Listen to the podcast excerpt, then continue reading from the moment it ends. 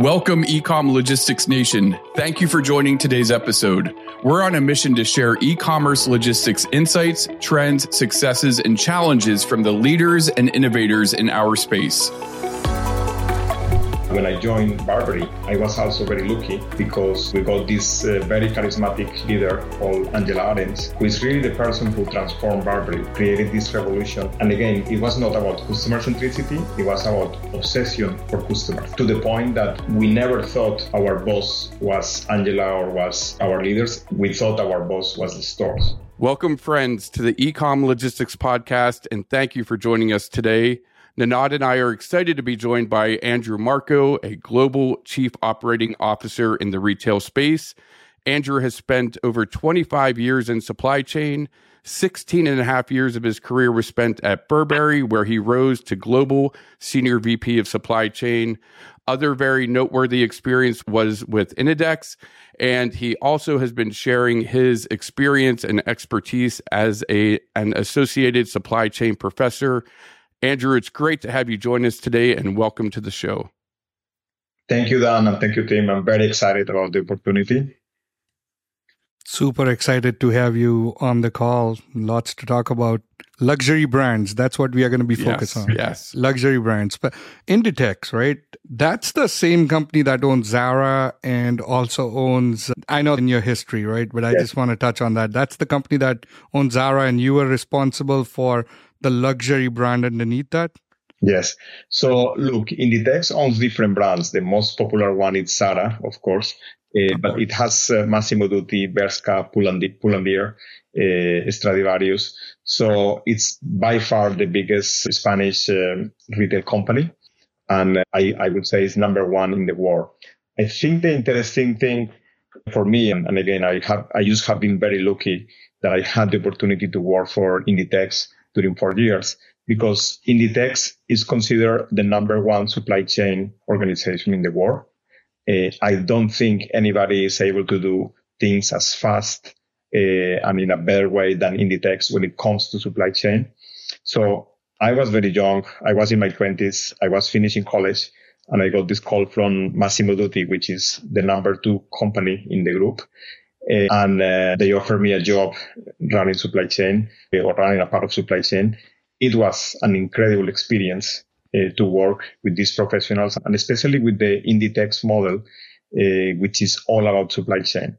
I will argue Inditex could be doing furniture or automotive or pharmacy and they will be as successful as they are because the model is about how they treat vendors, how they treat upstream supply chain. And then on the other hand, their incredible customer centricity, which nowadays we talk about it, but 20, 30 years ago, nobody was talking about this in the past. Very lucky to be learning. And I would say I study at the university and I did a lot of supply chain at college. And I never learned as many things as I did in Inditex during all my career.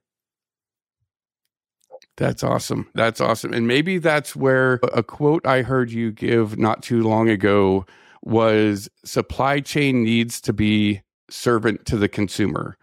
And one of the things I wanted to ask you was like, where did that philosophy and North Star come from? Because you've led like really big omni-channel transformation projects. And in hearing what you've written and hearing what you've stated in the past, you, it always feels like you are starting with the customer that experience and you're working backwards, making sure that right infrastructure and supply chain technology is all in place. So, can you share more about maybe that's where it started, but where you've really built that philosophy for yourself?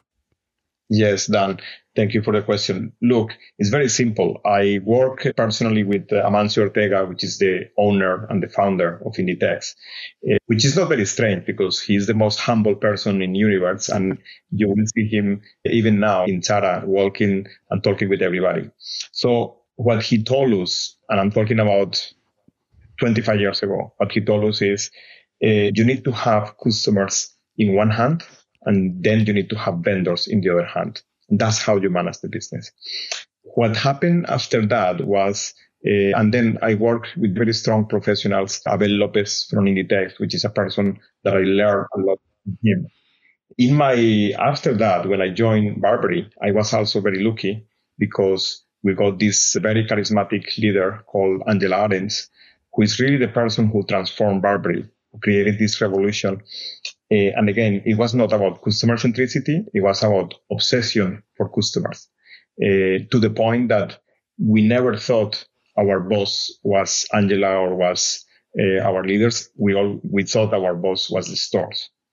I can tell you, Dan, that I remember in Inditex, uh, we were all in supply chain. We were all very afraid of the store managers because if the store manager of Dubai Mall will call Amancio Ortega, the owner, and he will complain about supply chain, we will be in big trouble. Okay. And I remember very well that this happened to me when I joined the company. I remember that the Dubai Mall uh, manager called the company to say, "Oh, I'm very disappointed with Andreu. He the delivery has arrived 15 minutes late." And I was like, "It's only 15 minutes." And that's when I learned the big lesson. They almost killed me to say, what do you mean? 15 minutes of sales in Dubai Mall?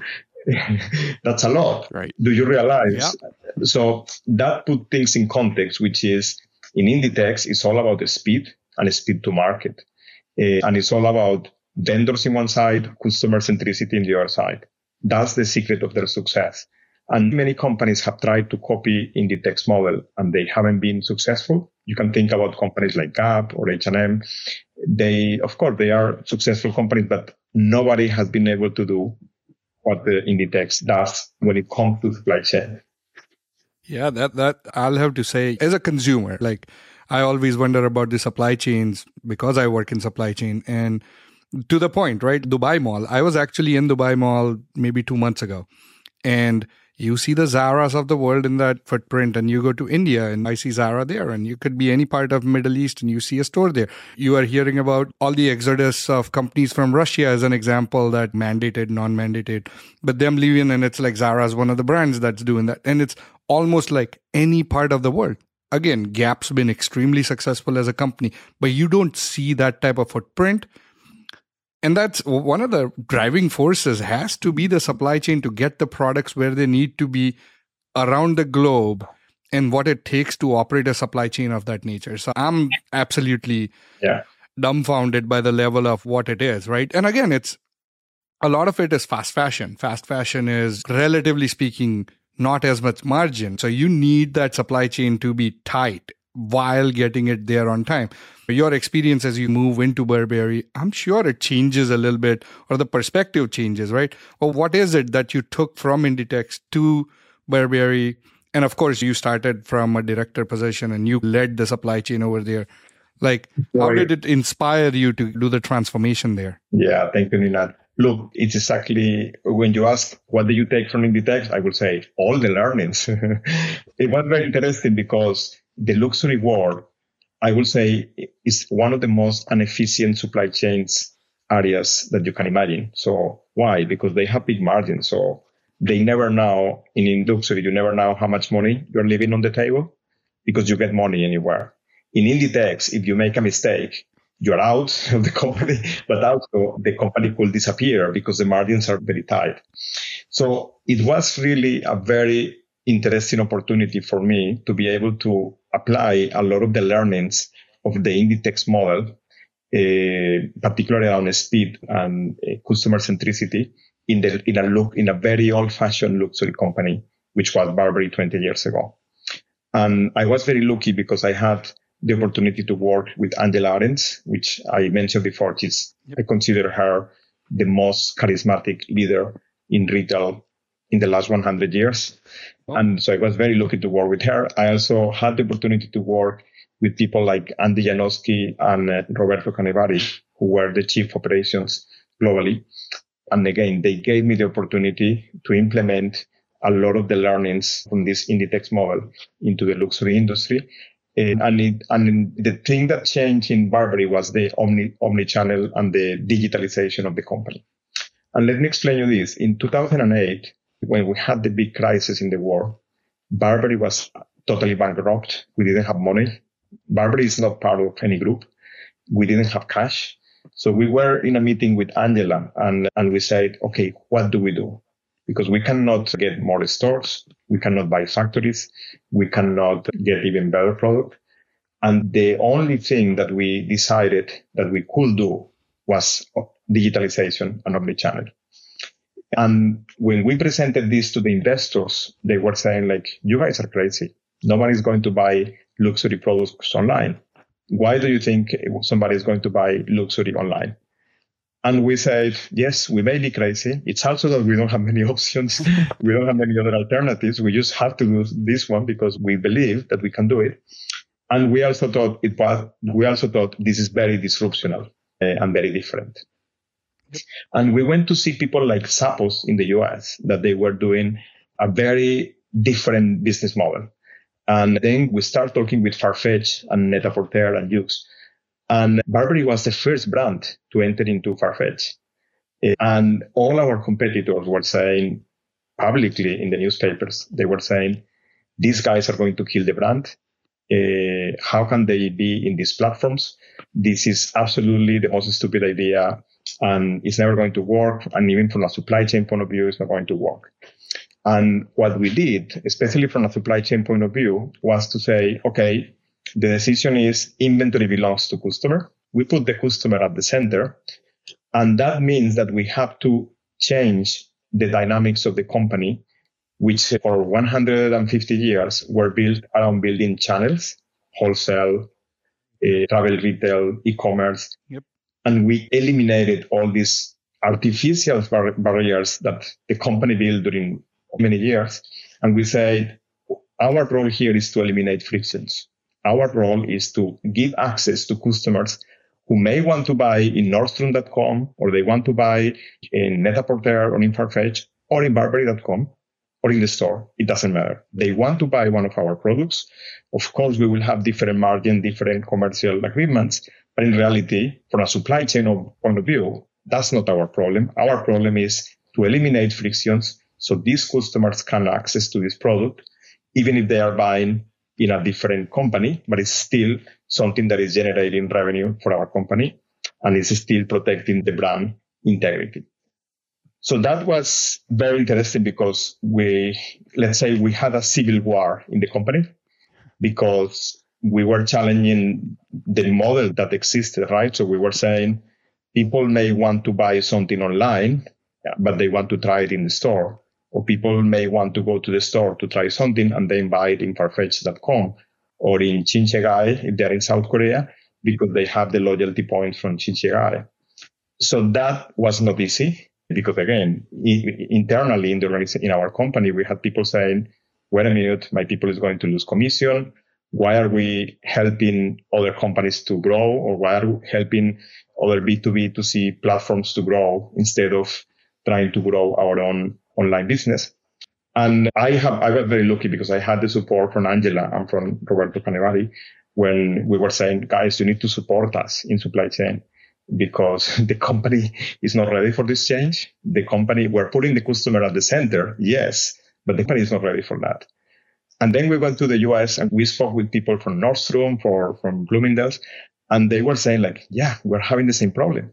We, in Nordstrom, they were saying, we are trying to use the inventory that we have in the stores for online fulfillment because obviously we can deliver that in one hour. Uh, we have problems with our own employees in the stores because they don't want to give us the inventory. You know what? Everything that you just explained, like literally every sentence I want to double click on, and I think we're going to run out of time. But I just want to say this, like you mentioned that 2008 time frame, 2007, right? Like I remember being in the field, kind of young, right? Analyst in the industry working and omni-channel started becoming the buzz but the challenge with omnichannel was exactly what you're describing. And th- this applied to retailers alike, right? To the point that you're making. It applied to manufacturers. It applied to everyone was omnichannel transformation meant digital transformation, supply chain transformation, people transformation. You are essentially looking at a company wide transformation because most companies before that looked at e-commerce as this or I mention e-commerce as just one one channel, but one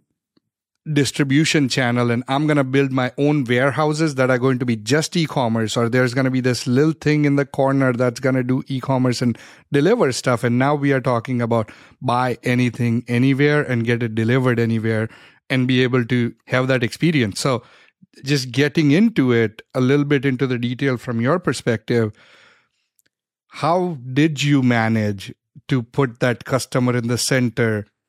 That leadership change because there are still a lot of companies struggling with that. Where there are silos today, how did you break that barrier from a leadership perspective? Look, the key word here is leadership and, and engagement with people. So it's not easy because, again, you're challenging operating models that have been there forever. And it's also a lot easier when you are talking with companies that are digital, that are, they're more digital. So I don't think Yoox or Farfetch had these problems because they were digital from the beginning. But instead, most of the retailers who were very strong in offline, uh, this is where the problem eh, came out very strongly. And at the end of the day, it's more if you are a customer centric organization and if you care about growth instead of cost, uh, this is where you see the big difference. Because I can tell you the last mile delivery and the immediate delivery uh, is something that you need to be you need to be very strong in terms of how you approach this uh, because in some cases uh, it's going to be difficult to justify it. And going back to my Inditex times, I remember when I joined Inditex, we were hiring chartered planes. So that's how we were. Like, how many planes are you going to hire today? Do you have a space in the 747 300? Because we have two containers that we need to send to.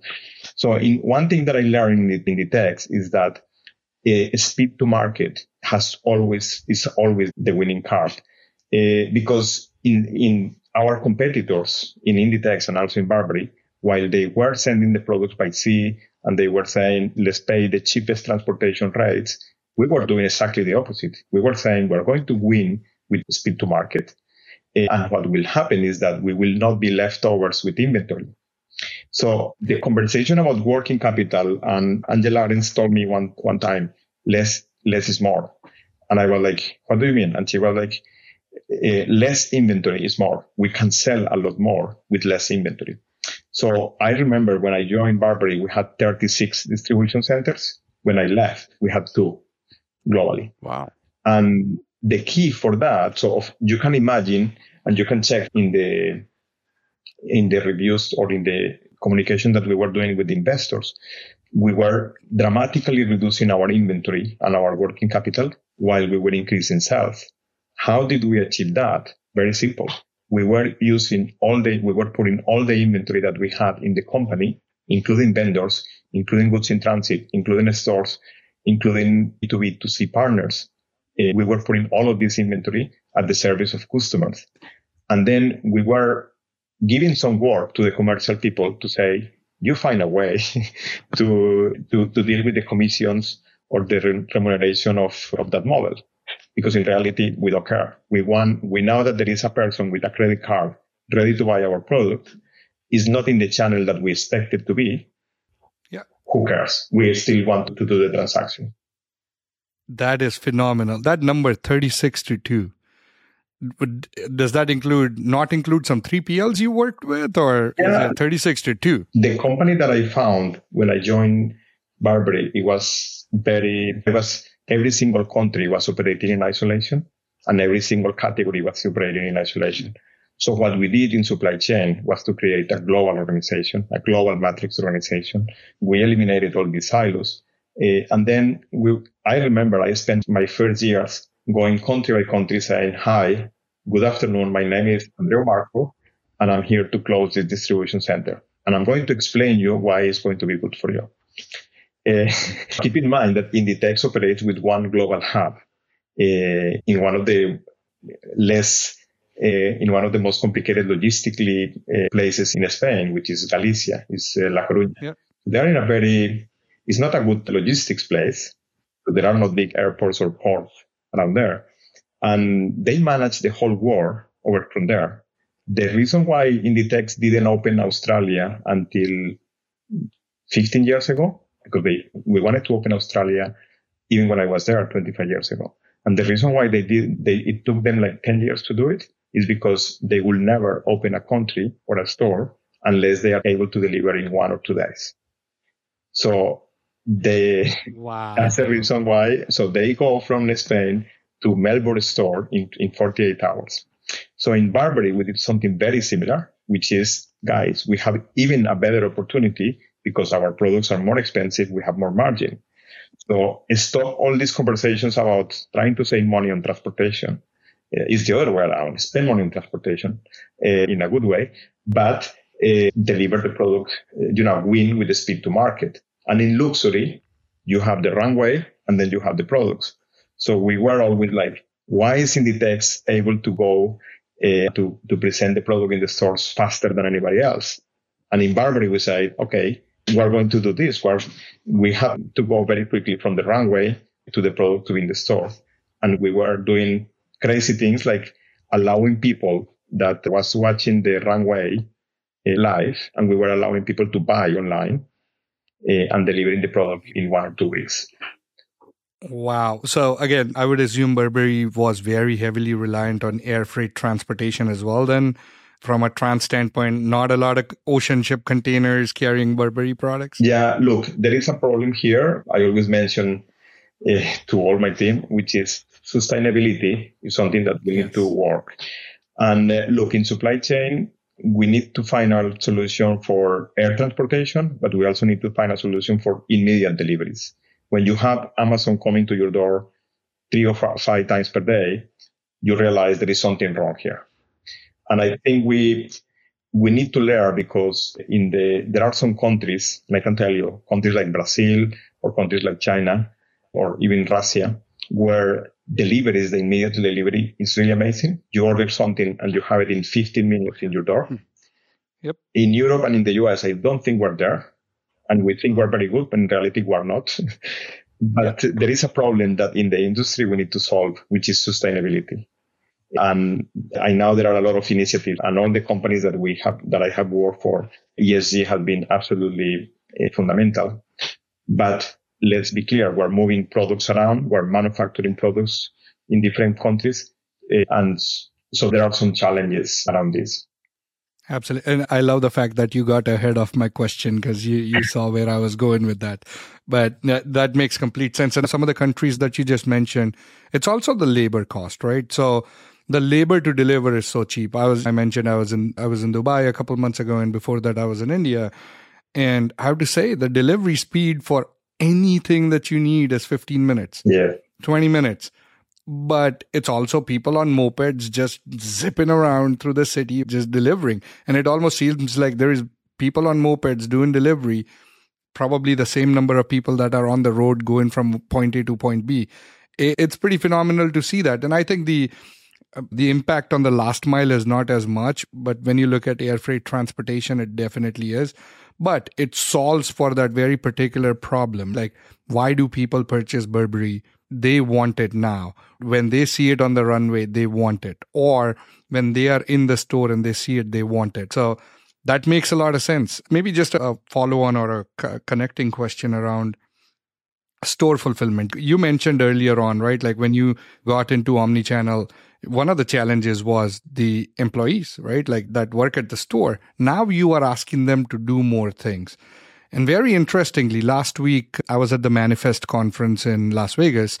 And at the conference, the the CEO of Quiet Logistics, who used to be the chief supply chain officer of American Eagle, was speaking on the stage and kind of talks about store fulfillment everyone wants to do it, but there are challenges, right? Do you want to focus on the customer or do you want that person to pick an order in the back office? And how much assortment can you keep? What's your perspective? How did you think about it from a and the challenges you faced at Burberry? Yeah, look, store fulfillment in most companies, in most uh, big retailers, it's still 70, 80%, right? So we talk a lot about digital and digital deliveries and fast deliveries, but let's don't forget that we, most of customers are still buying 80% of their transactions happen in an offline location. So this is why it's very relevant. Uh, in my opinion, the concept of eliminating frictions from the customer has to apply also in offline. Uh, and the most interesting thing is how can supply chain help the stores? I can tell you that in Burberry, we decided that the back of house uh, was part of supply chain. And again, it was a big decision. It was a big challenge but At some point, we said we have inventory in back, in back of house. We're doing some operations in the back of house. Uh, we want to have, we want to ensure that the people in the store is 100% in the floor selling and taking care of the ceremony of selling to the customer.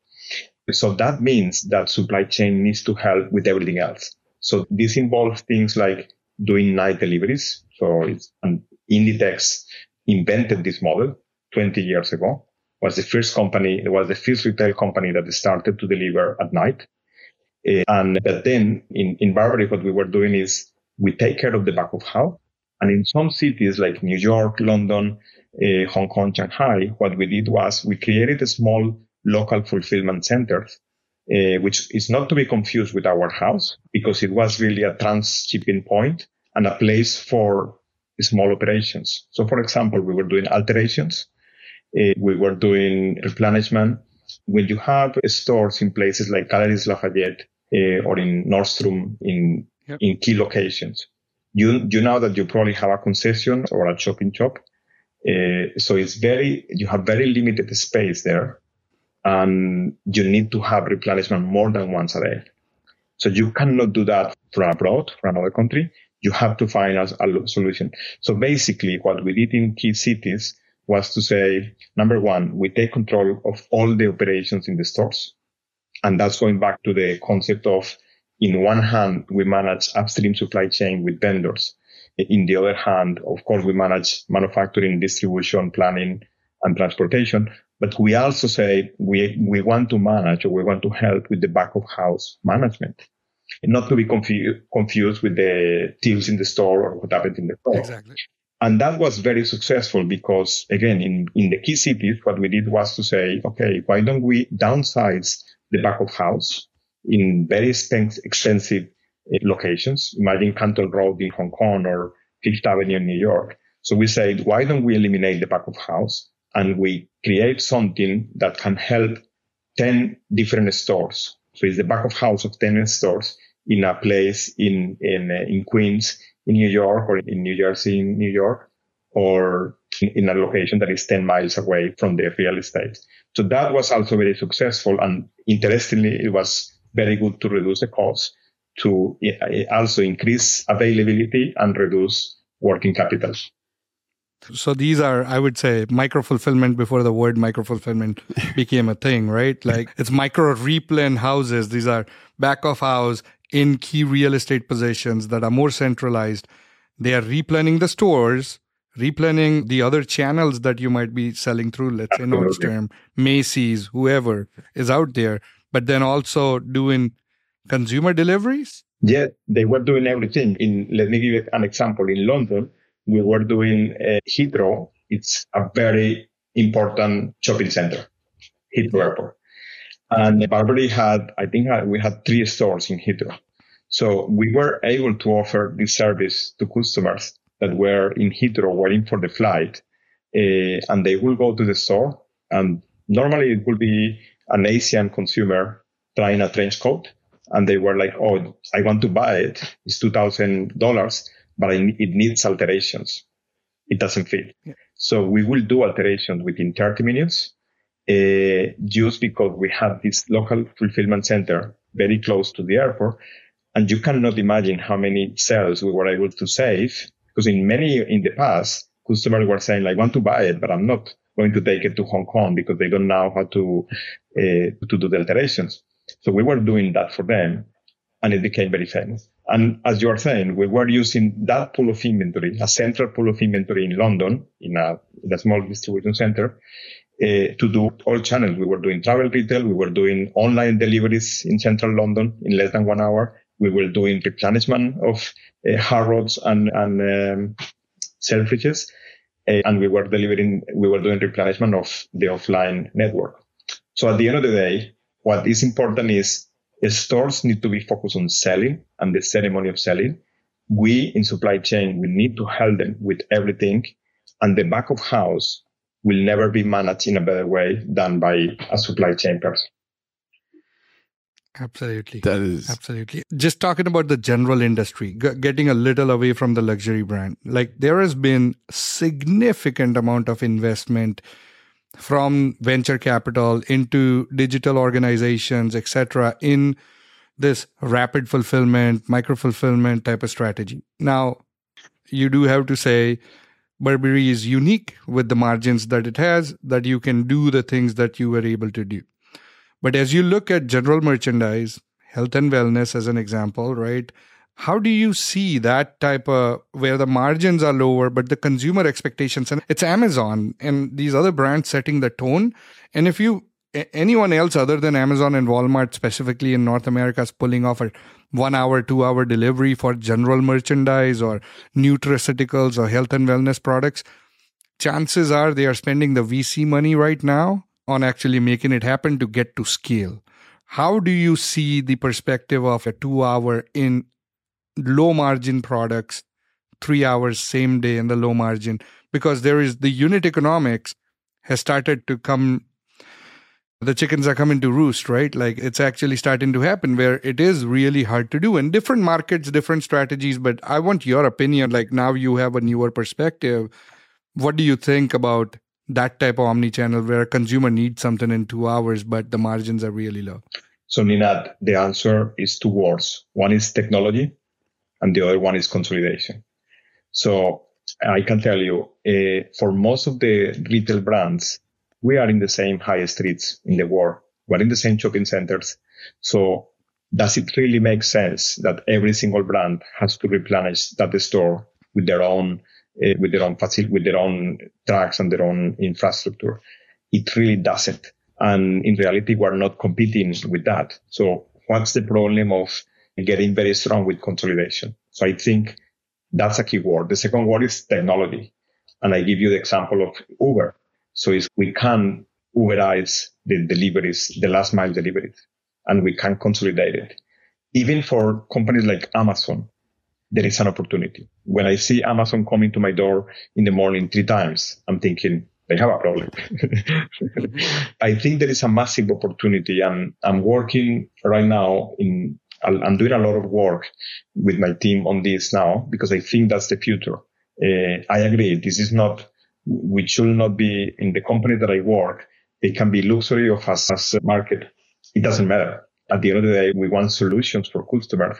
And the question is, are customers ready for to pay for the service that I'm providing? If it is a very expensive service, they're not going to they're not going to take it. Agreed. Agreed. It's it seems like you've been talking to Quiet Logistics because I don't know if you heard because uh, I don't think if you're working in supply chain you can miss Shaker because he's all over the place talking about this stuff. And I agree with you. It makes sense, right? Like it, it makes a lot of sense. It's got to happen at scale.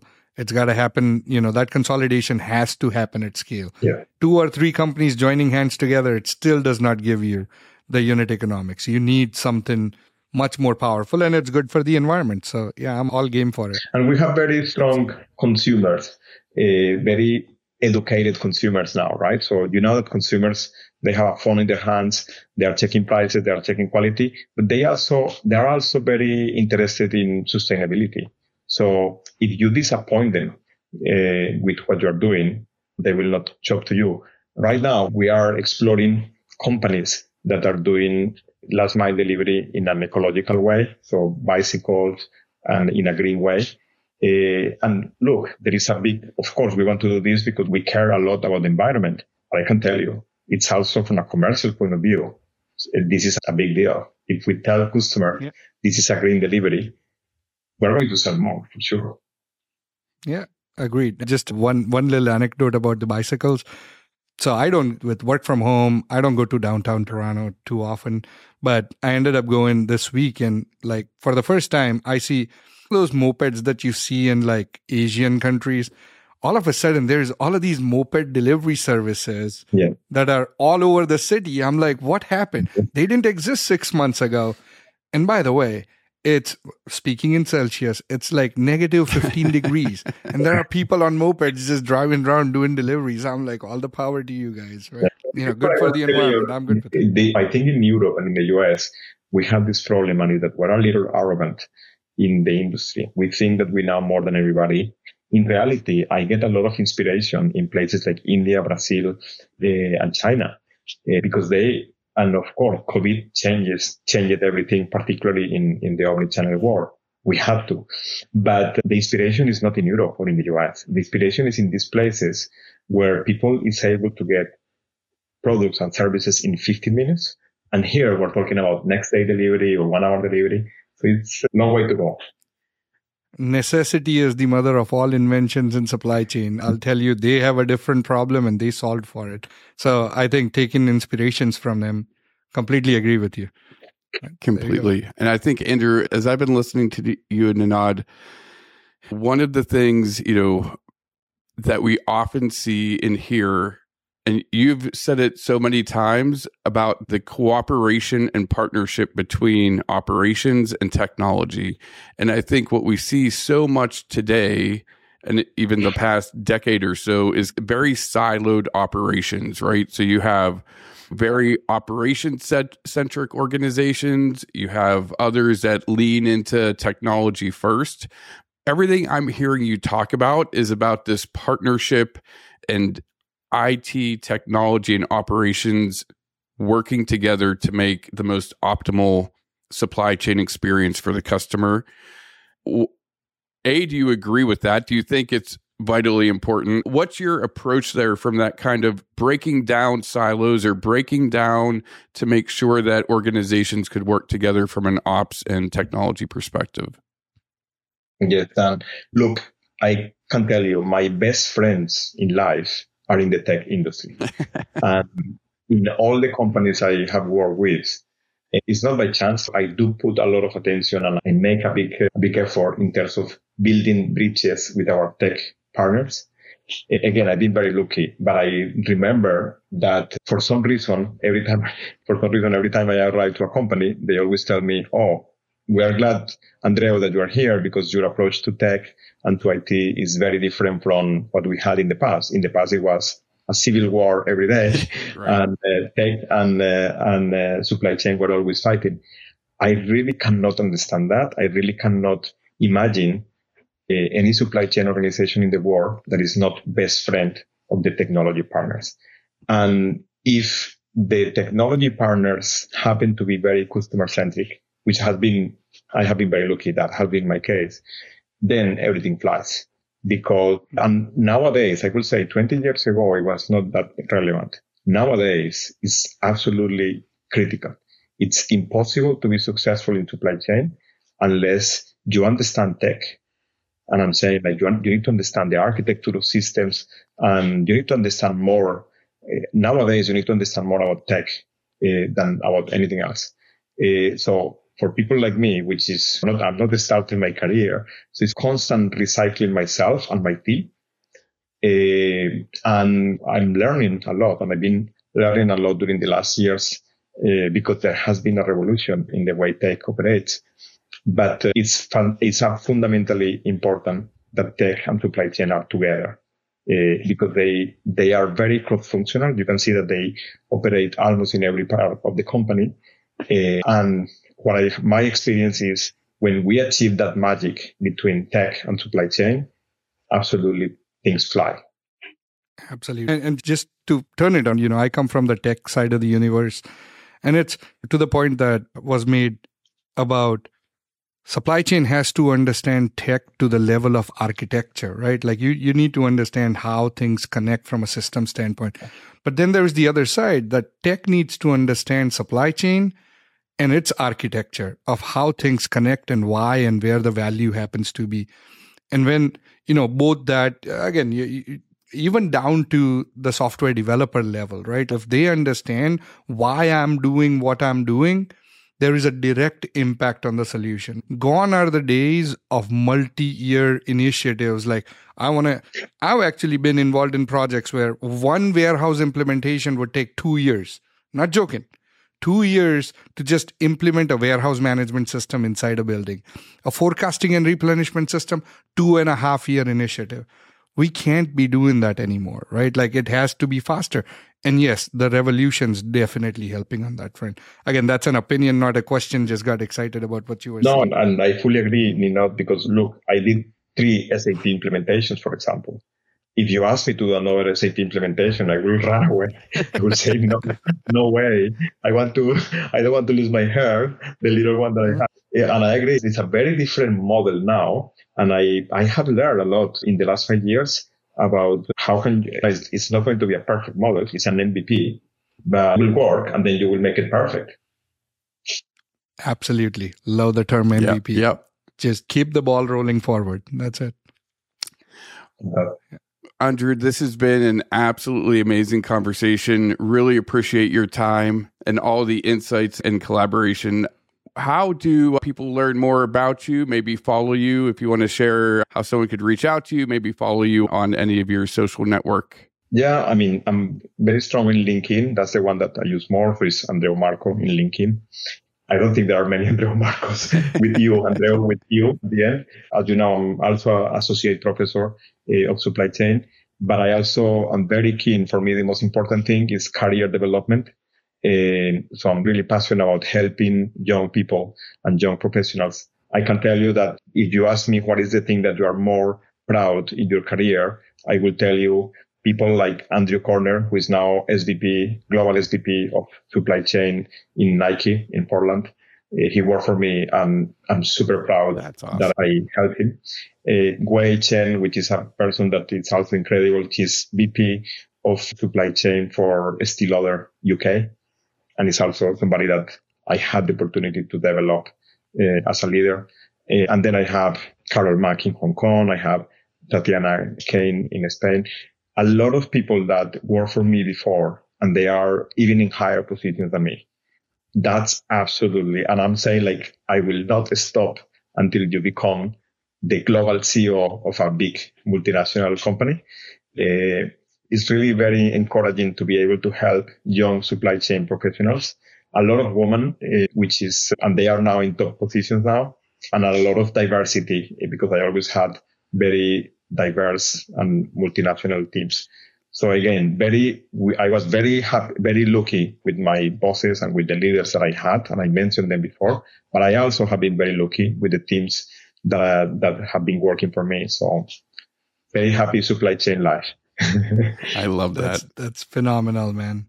Phenomenal. It was a absolute pleasure talking to you. I really look forward to a chat some other day as well. As your career progresses, we are going to keep a very close eye on the things that you do. Thank you. Really enjoyed our conversation. Thank, thank you. you. guys. I really enjoy also uh, participating. So thank you for the opportunity. Hi, I'm Ninad Acharya, CEO and co-founder of Fulfillment IQ, and I'm here with Dan Call, CRO and partner at Fulfillment IQ. We're the team behind the Ecom Logistics podcast. Our mission is to provide you with genuine insights from our work alongside logistics leaders to help you improve your supply chain. In the Ecom Logistics podcast, we share the knowledge and the insights we've gained from working alongside amazing brands, retailers, 3PLs, and VCs so you can make the most out of your supply chain journey. If you like what you're hearing, we'd truly appreciate your support with a five star rating on your favorite podcasting channel. Your feedback not only keeps us going, but also helps others find the podcast. If you think Fulfillment IQ can assist you, or if you have an idea related to logistics, just reach out to me on LinkedIn. I'm always up for a chat and ready to explore new possibilities together. Stay tuned to the Ecom Logistics Podcast on your favorite podcast platform for fresh and practical insights into e commerce and logistics. Until next time, let's keep making a difference in logistics together.